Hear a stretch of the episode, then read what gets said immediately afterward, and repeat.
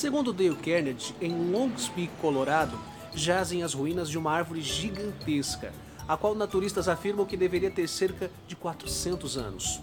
Durante a vida, essa árvore foi atingida 14 vezes por raios e desabaram sobre ela inúmeras tempestades e vendavais ao longo de quatro séculos, e ela se manteve firme. Até que um dia um exército de insetos a atacou, atirando-a em terra.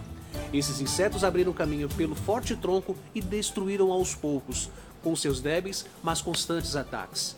Veja, o tempo não secou, os raios não destruíram, as tempestades não abalaram a árvore mas ela caiu diante de insetos que poderíamos esmagar com as mãos.